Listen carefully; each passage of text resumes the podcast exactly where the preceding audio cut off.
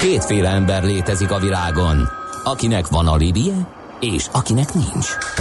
Az elsőnek ajánlott minket hallgatni, a másodiknak kötelező. Te melyik vagy? Millás reggeli, a 90.9 Jazzy Rádió gazdasági mapetsója. Ez nem animi, ez tény. Együttműködő partnerünk a CIP Bank, a befektetők szakértő partnere.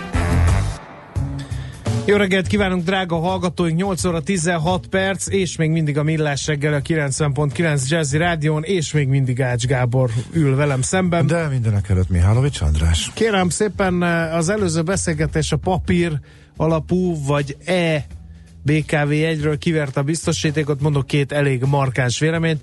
Nagyon merész kijelentés volt, hogy a papír alapú rendszer a leggazdaságosabb. A megszólaltatott szakértő autóval közlekedik, ez nem kérdés.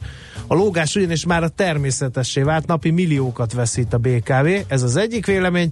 A másik, a jó ember, aki beszél, mikor járt utoljára külföldön? Mi a nagyobb kényelmetlenség, hogy oda kell figyelni, hogy húzzuk el a telefonunk a leszállásnál, vagy az, hogy azon kell agyalni Budapestre érkezéskor, hogy hol kapok jegyet, hányat vegyek, külső keretben hány megállót kell blitzelni, mire találok automatát, stb. stb.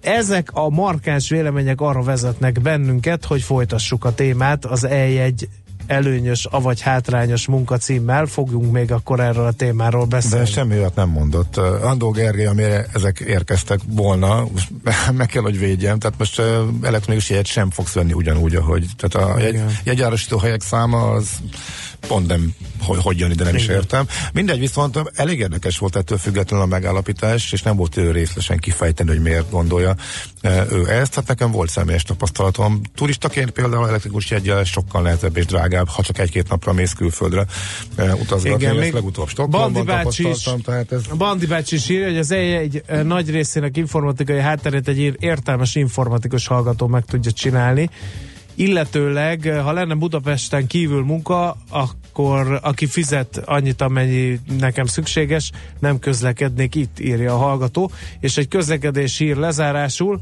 a Hunyadi János út a Szavolyától inkább parkolóra hasonlít. Na de, van egy állandó rovatunk hétfőnként, hallga csak! Taxere, Virgilendir meg, Steyer, Beskatta, Gravár, Belastingen. Kell tolmács. Éppen külföldre készülsz vállalkozásoddal? Szeretnéd tudni hol, hogyan és mennyit kell adózni? Adóvilág. Ismerd meg a világországainak adózási sajátosságait a Millás reggeli világjáró adórovatával. Mert semmi sem biztos, csak az adó. Valahol még az sem.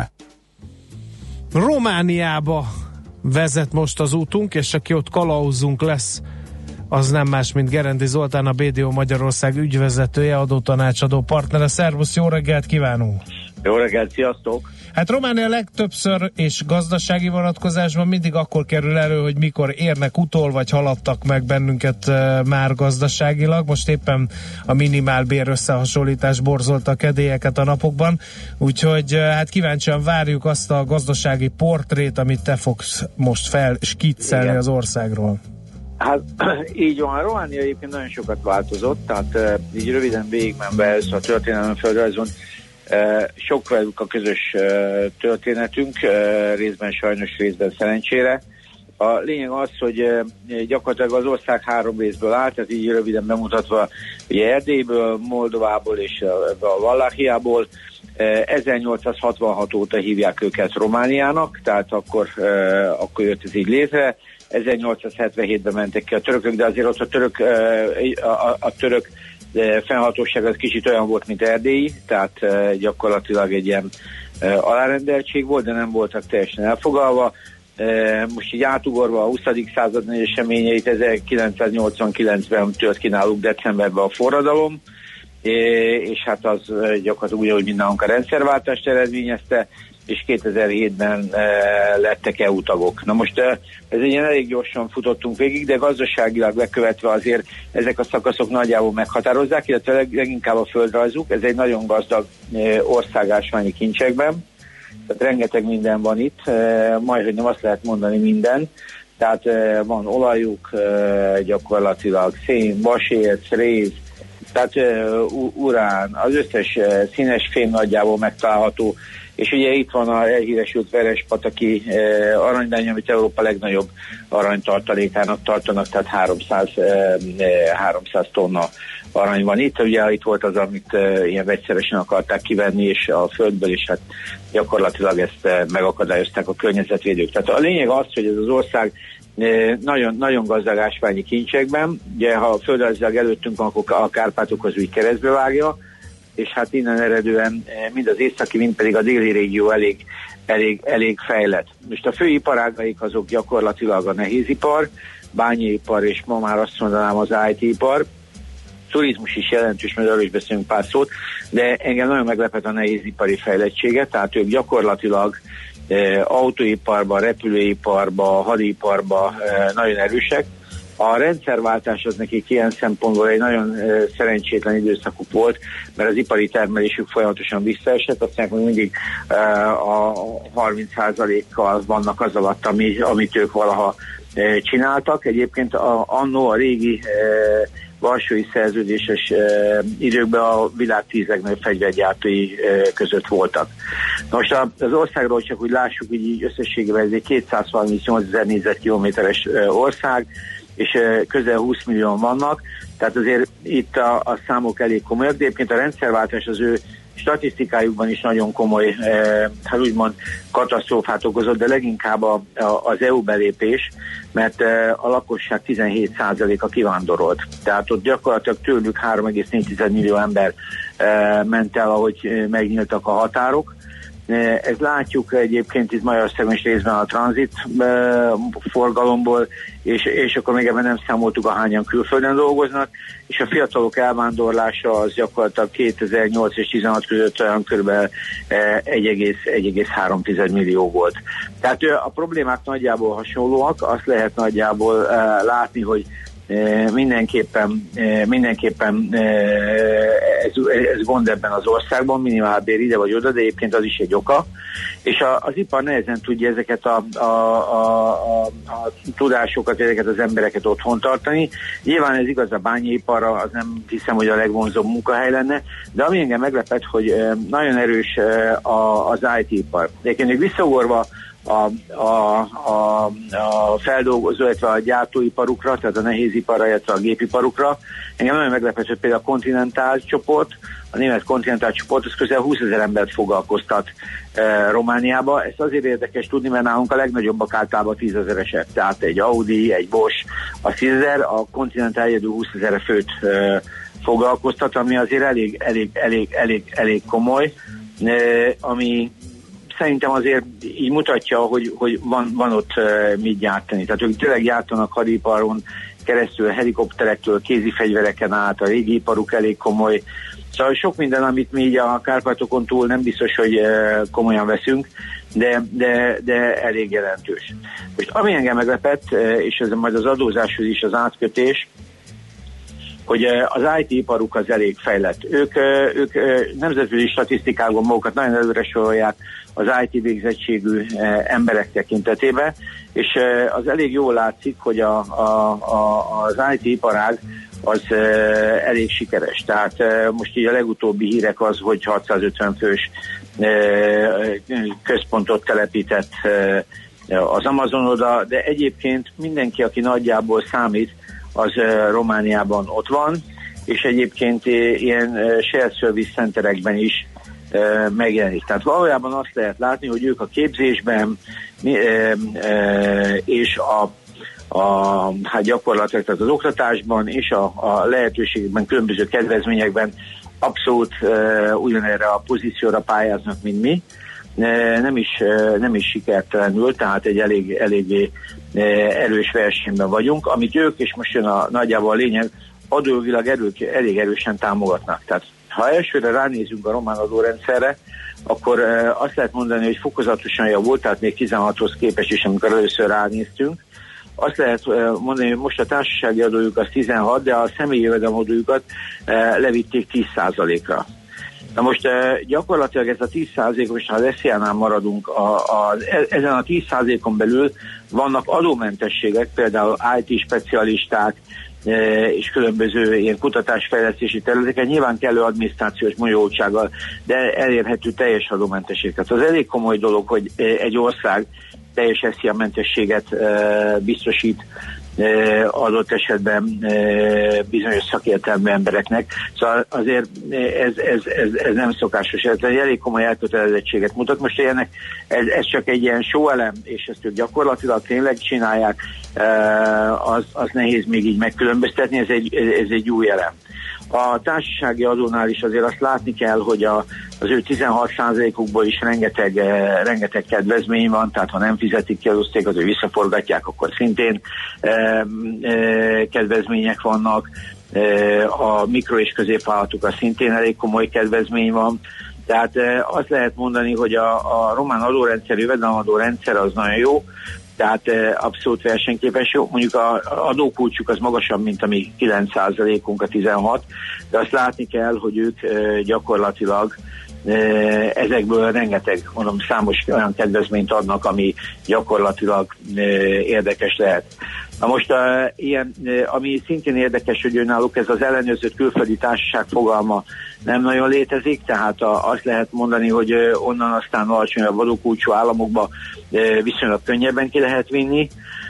Úgyhogy uh, én azt gondolom így összességében most, a, hogy, hogy, hogy Románia nagyon komoly uh, versenyben van, uh, mind a térségben. Ezt látjuk egyébként, hogy ez részben balkáni körekből jön, tehát azért Bulgária szomszédjaként nehéz kimaradni abból, amit Bulgária csinál, tehát ők azért elég komolyan hatnak egymásra, jó lehet nem egyforma méretű, tehát Románia kétszer akkora, de azért ebből nehéz kimaradni, és azt is lehet látni, hogy ebben az informatikában, tehát nem csak a nehéziparban erősek, hanem az új iparágokban is meghatározó pozícióban akarnak maradni. Tehát egy kicsit az ember utána olvas, akkor uh, Bukarestet nagyon komoly IT hubként kezelik, ami engem meglepett. Tehát én nekem nem volt ez így ennyire a szemem előtt, hogy ők ennyire erősek, és uh, ennyire komoly uh, Microsoft fejlesztések futnak ott.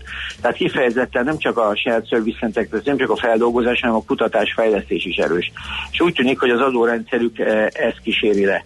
Na most összességében, a, ami még így közvetett adóként bejátszik, az áfájuk 19 százalék, és uh, nagyjából kb. ennyit lehet Romániára elmondani. Tehát én úgy gondolom, hogy érdemes délre nézni, nem csak a Balkán miatt, hanem ők az egyik legnagyobb uh, ilyen, hát a balkáni országnak hívjuk őt, akkor a legnagyobb ország, és szerintem egy igen markáns fejlődést mutattak a elmúlt években, ami nem hiszem, hogy a utolérésben remélem, hogy uh, nem lesz gyors, vagy egyáltalán nem fog az egyfőre jutó GDP-ben uh, létrejönni, azért legalább 10% különbség van E, vagy 15 a, a két GDP között, tehát mi azért fölöttük vagyunk, de e, mindenképpen egy nagyon markáns növekedés mutat az ország.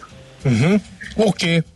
értjük, és érdekes volt, ezt az IT dolgot mi sem tudtuk róluk. Igen, nagyon hát irigykedve nézzük a 19%-os áfájukat, az az igazság. Így van, hát ez így van. Jó, nagyon szépen köszönjük Zoli, jó munkát a hétre. Sziasztok! Szervusz! Gerendi Zoltánnal a BDO Magyarország ügyvezetőjével, adótanácsadó partnerével beszéltünk Románia gazdaságáról, most nem sokára jön Feledi Botond, aki az ország politikai mindennapjaiba avat majd be bennünket.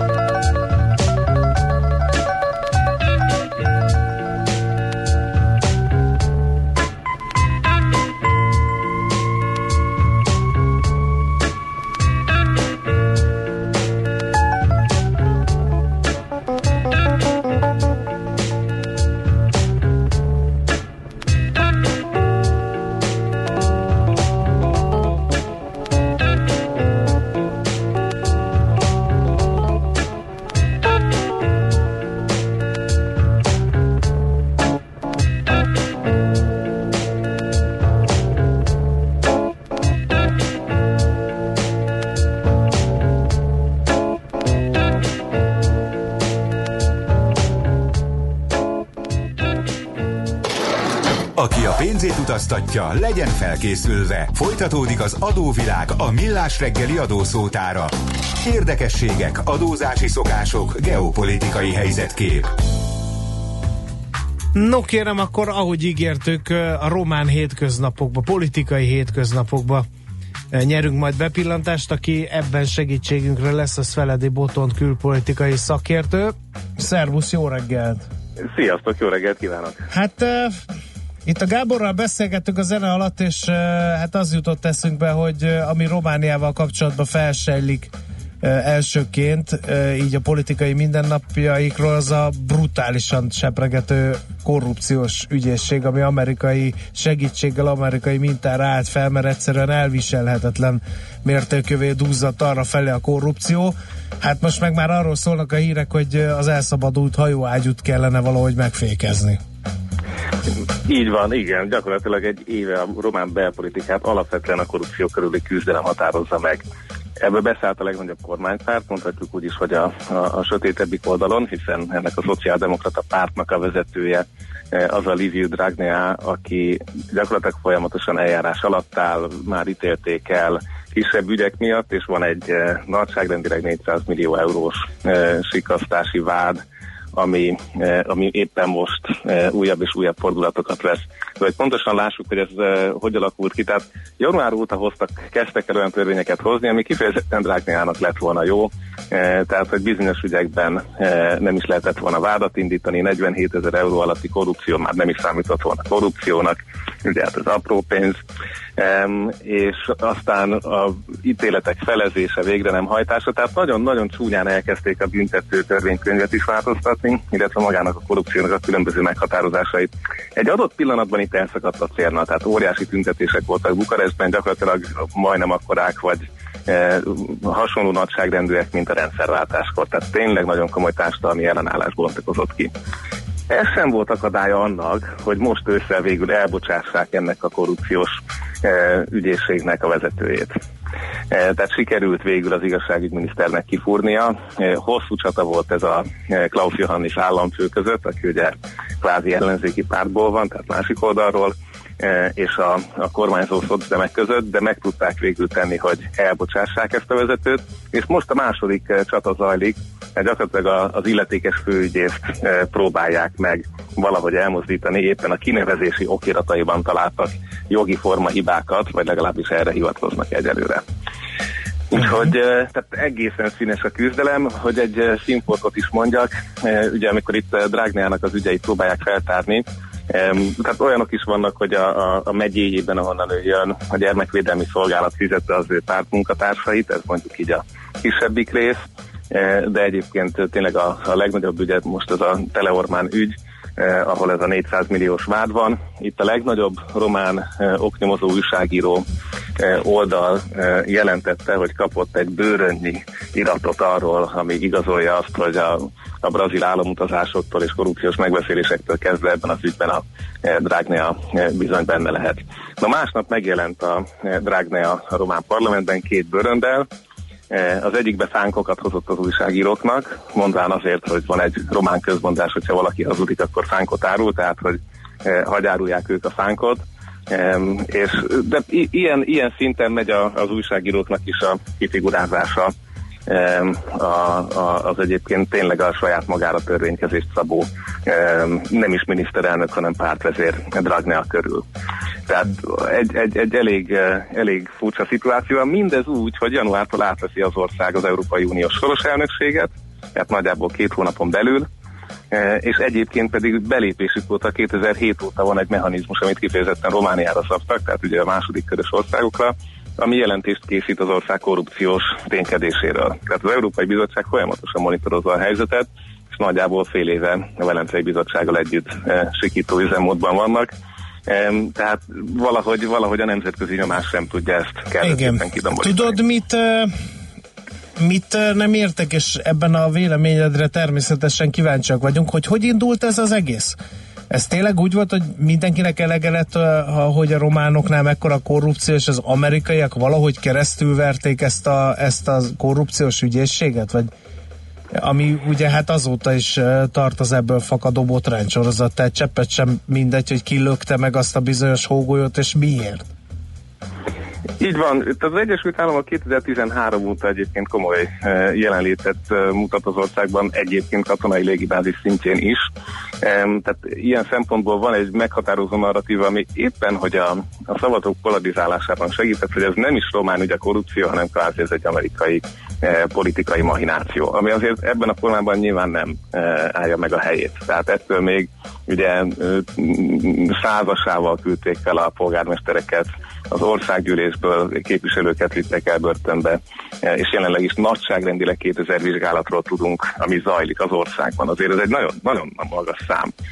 És ennek a, ugye a másik, tehát a Dragnia típusú vád az az, hogy mind az ésség, mind a, ez a DNA, a speciális korrupcióellenes nyomozóhatóság titkosszolgálati módszereket használ ugye ennek nyilván jogszabályi háttere kell, hogy legyen megoldható. Hát ráadásul a jogszabályi hátteret azoknak kellene megalkotni, akik hát ugye ez könnyen célkeresztbe kerülnek. Érint, igen. igen. Na és innen, tehát innentől kezdve van baj, mert teljesen áttevődött a politikai kommunikációs mezőre, e, és aki korrupciót kutat, az, az a párt ellensége, mert, mert csak ilyen eszközökkel tudja legyőzni az egyébként legyőzhetetlen pártot.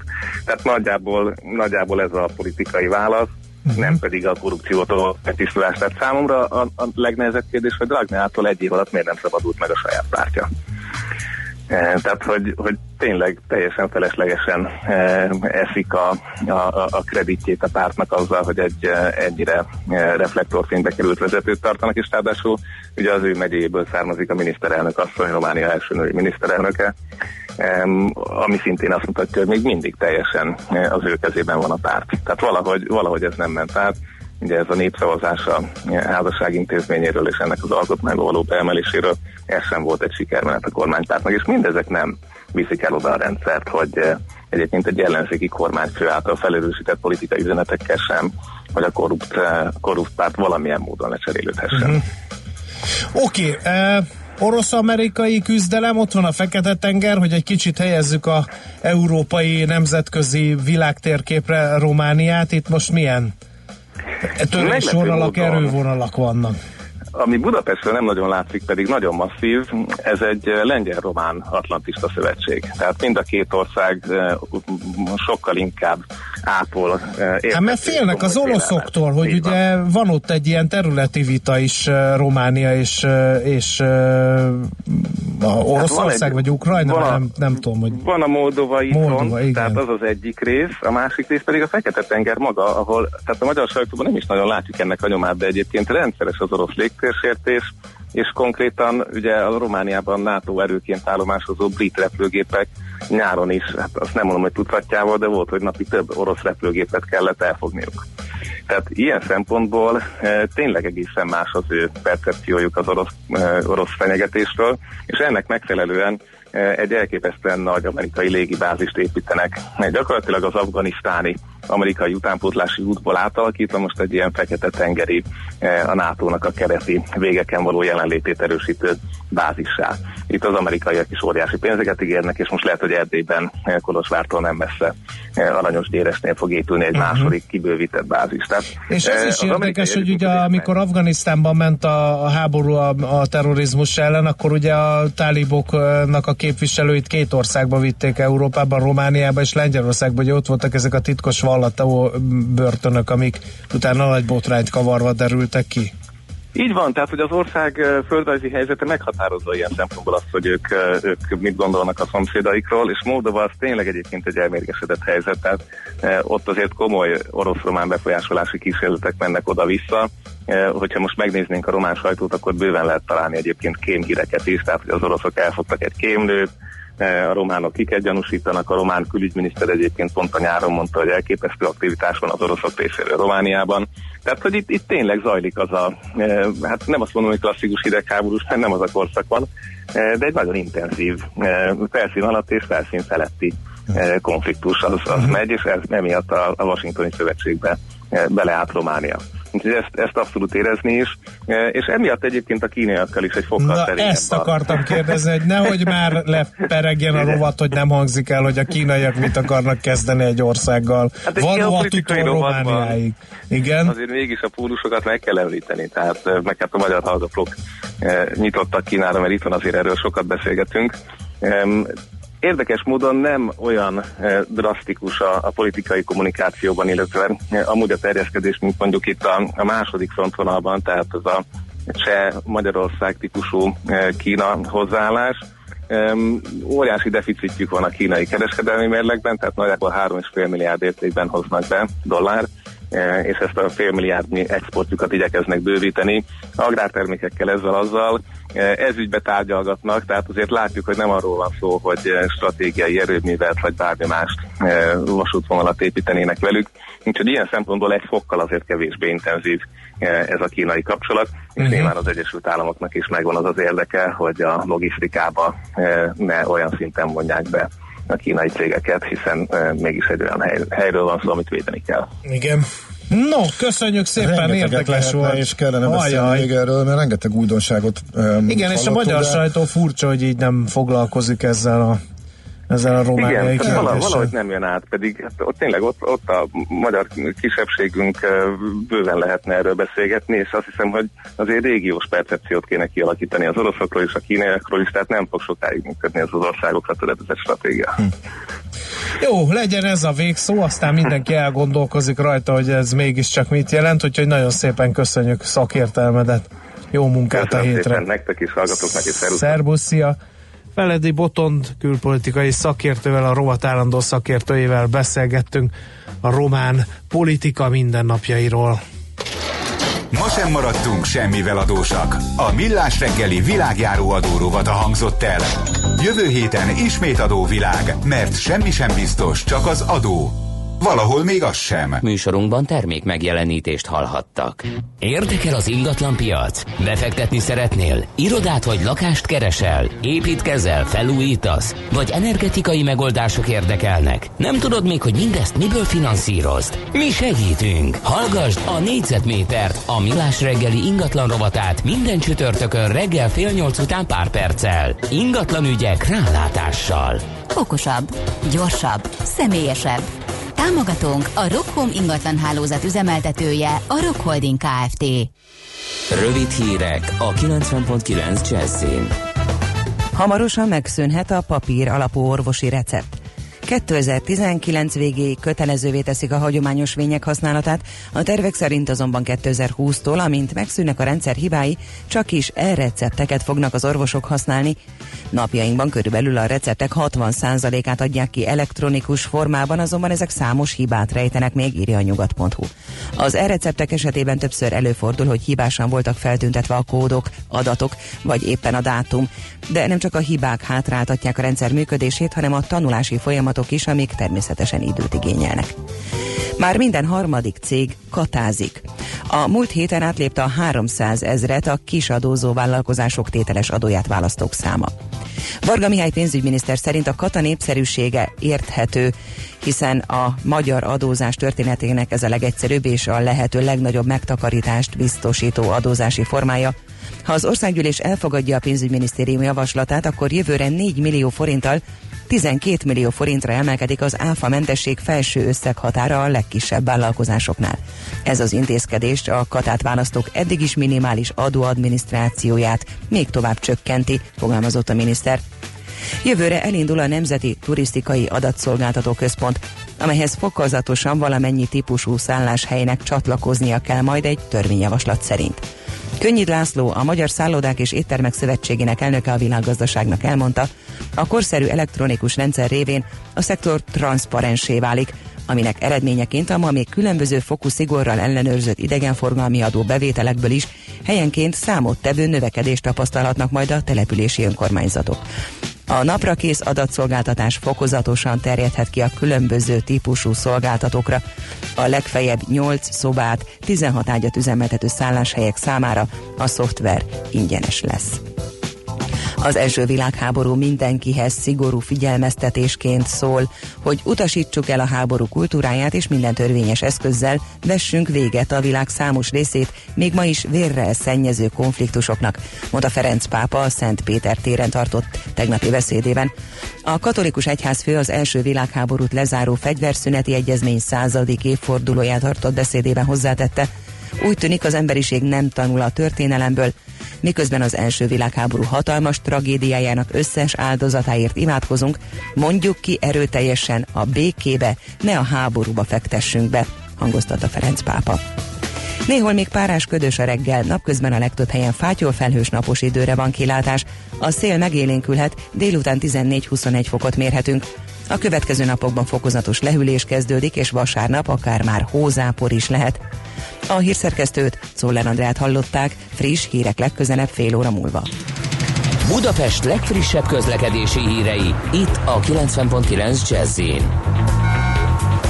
a fővárosban továbbra is nehezen járhatók a bevezető utak, az autópályák bevezető szakaszán is lassú az előrejutás. Sokan vannak a második Rákóczi-Ferenc úton, az m 0 és a temető közelében, a Soroksári úton befelé, a Hungária körgyűrűn szakaszonként mindkét irányban a zuglói bevezető utakon és a Hősök tere környékén.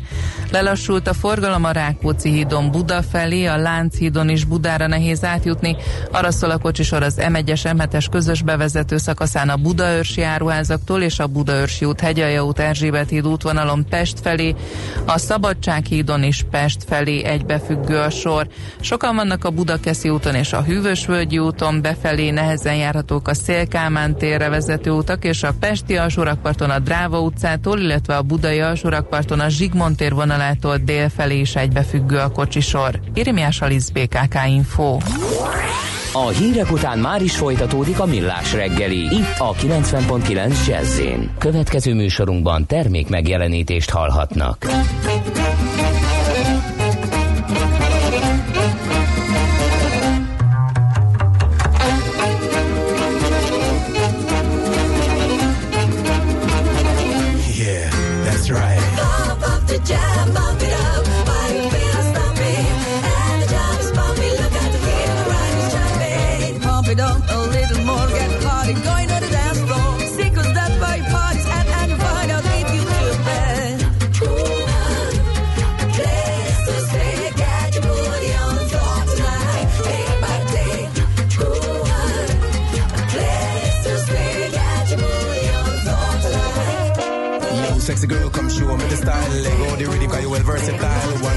We go home to your place. Me take off my clothes, you say. Yo, sexy girl, come show me the style. Let go the rhythm, cause you well versatile. One up your waist, we go home to your place. Me take off my clothes, you say. Oh my God. Up, up the jam, pump it up. Why you feel the stopping?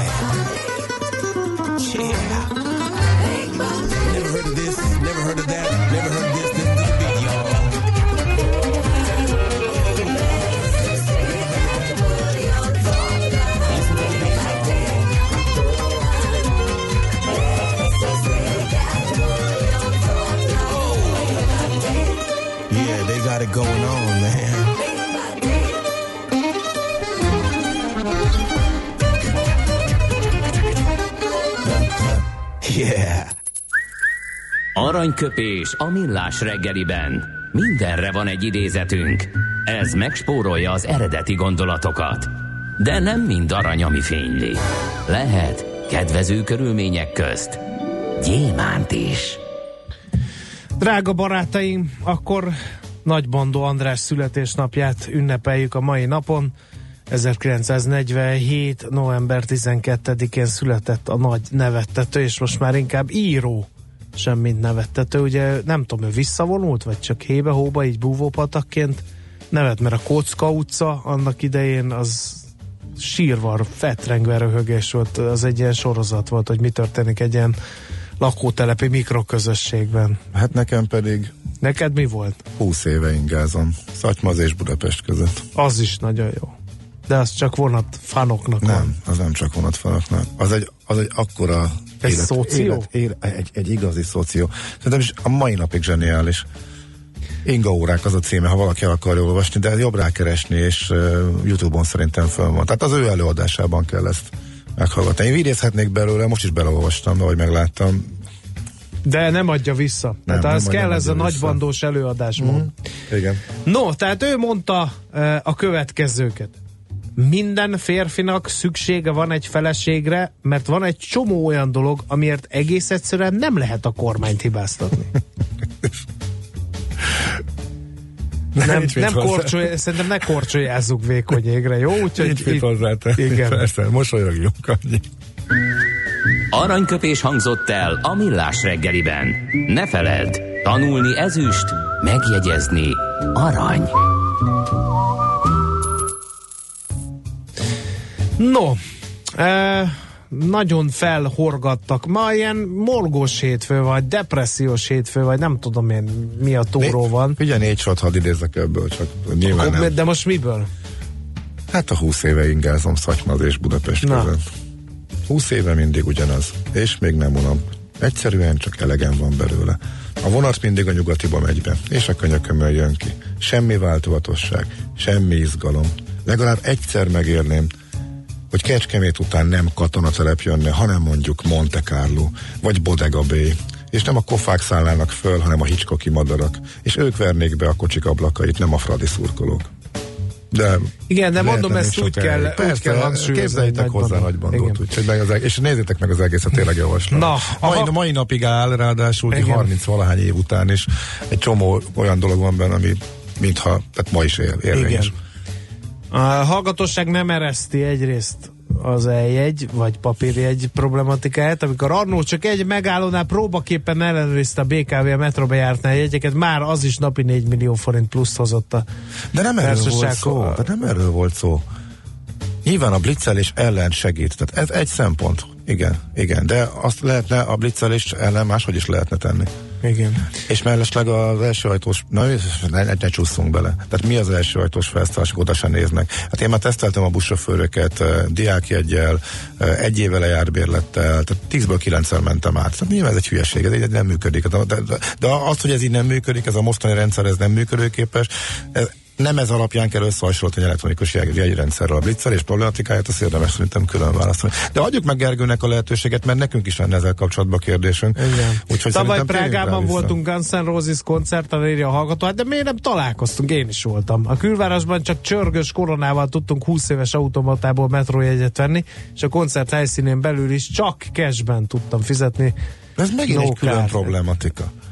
Hát Igen. akkor le, elektronikus jegyet is majd valahogy meg kell, hogy vegyed. A, illetve sima jegyet is tudsz venni, például Budapesten már elég sok helyen Igen. simán kártyával érintéssel. Ez nem az elektronikus kontra eh, papíralapú jegyrendszer problematika.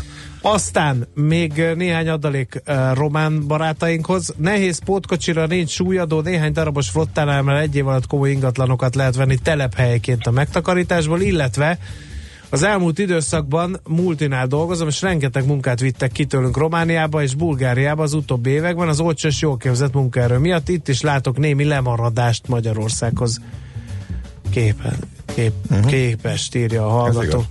Aztán idézett Nagybandó Andrástól, látod ott azt a sötét foltot? Na, azok már új palota fényei, írja a téli napló, ugye, amikor meg váratlanul ránk köszöntött a 80-as évek elején ez a brutális, nagyon nagy hóval járon, a több napig tartó hideg az ihlette meg e, nagy bandó. Az volt a csúcsidőszak a kétségtelen, szerintem 80-as évek vége, 90-es évek első felett, de érdemes elővenni és fellapozni most is. Na,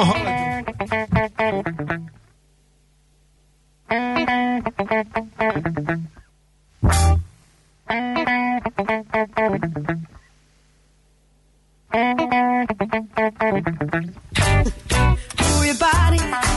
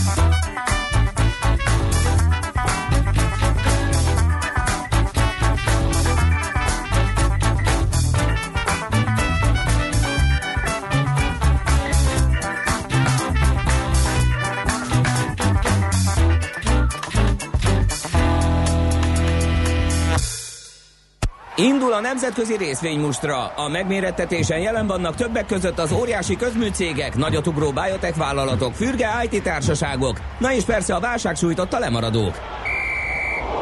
Az esélyekről szakértőinket kérdezzük. Kapcsoljuk a stúdiót. No kérem, akkor a stúdióban pedig, amelyet kapcsolatunk, Kababik József az Erste befektetési ZRT üzletkötője ül, vagy áll, vagy járkál, vagy nem tudom. Szervusz, jó reggelt!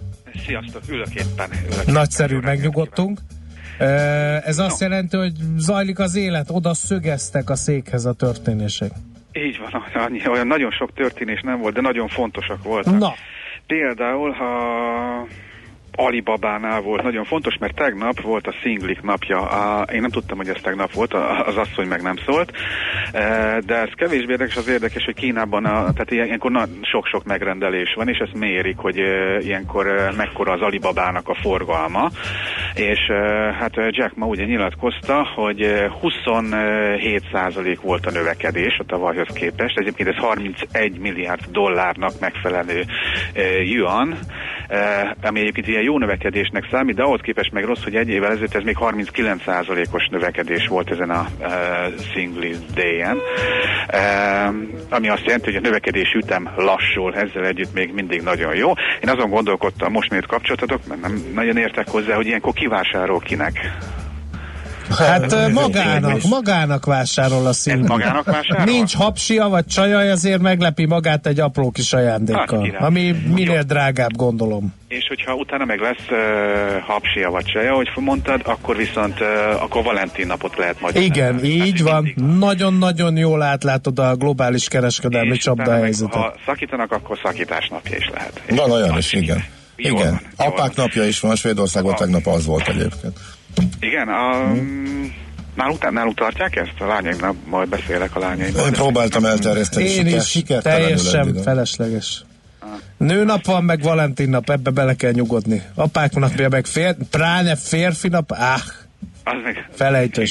Igen, az durva lenne, igen, jól van. No, a, na ezzel együtt meg még olyanok történtek, hogy hát a General Electric, amelynek uh, néhány hete jött ki, után két hete a gyors jelentés, amit borzat, minden, minden szempontból rossz lett.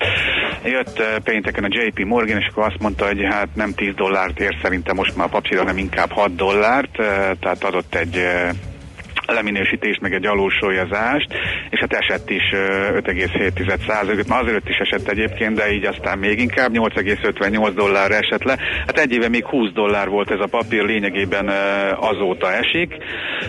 Még röviden annyit, hogy Walt Disney gyors jelentés volt, ami meg inkább jobb lett a vártnál, ugye ez még csütörtök este jött ki, és 1,7%-ot tudott emelkedni rá az árfolyam.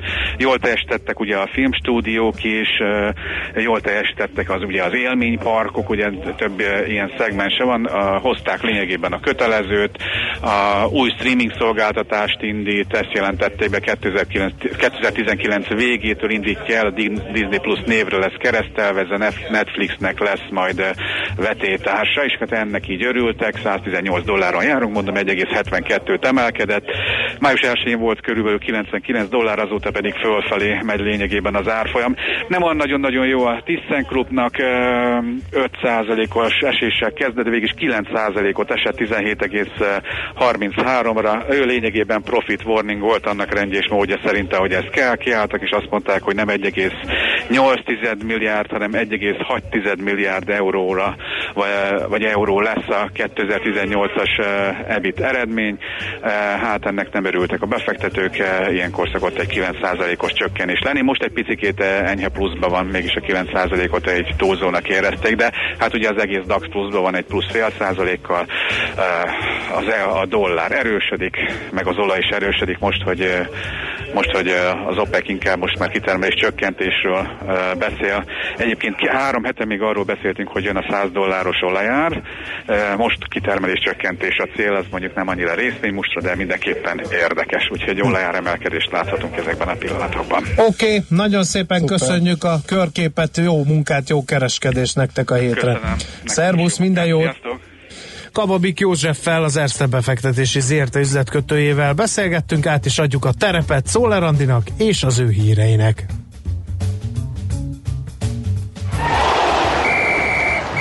A nemzetközi részvénymustra mai fordulója ezzel befejeződött. Nem sokára újabb indulókkal ismerkedhetünk meg.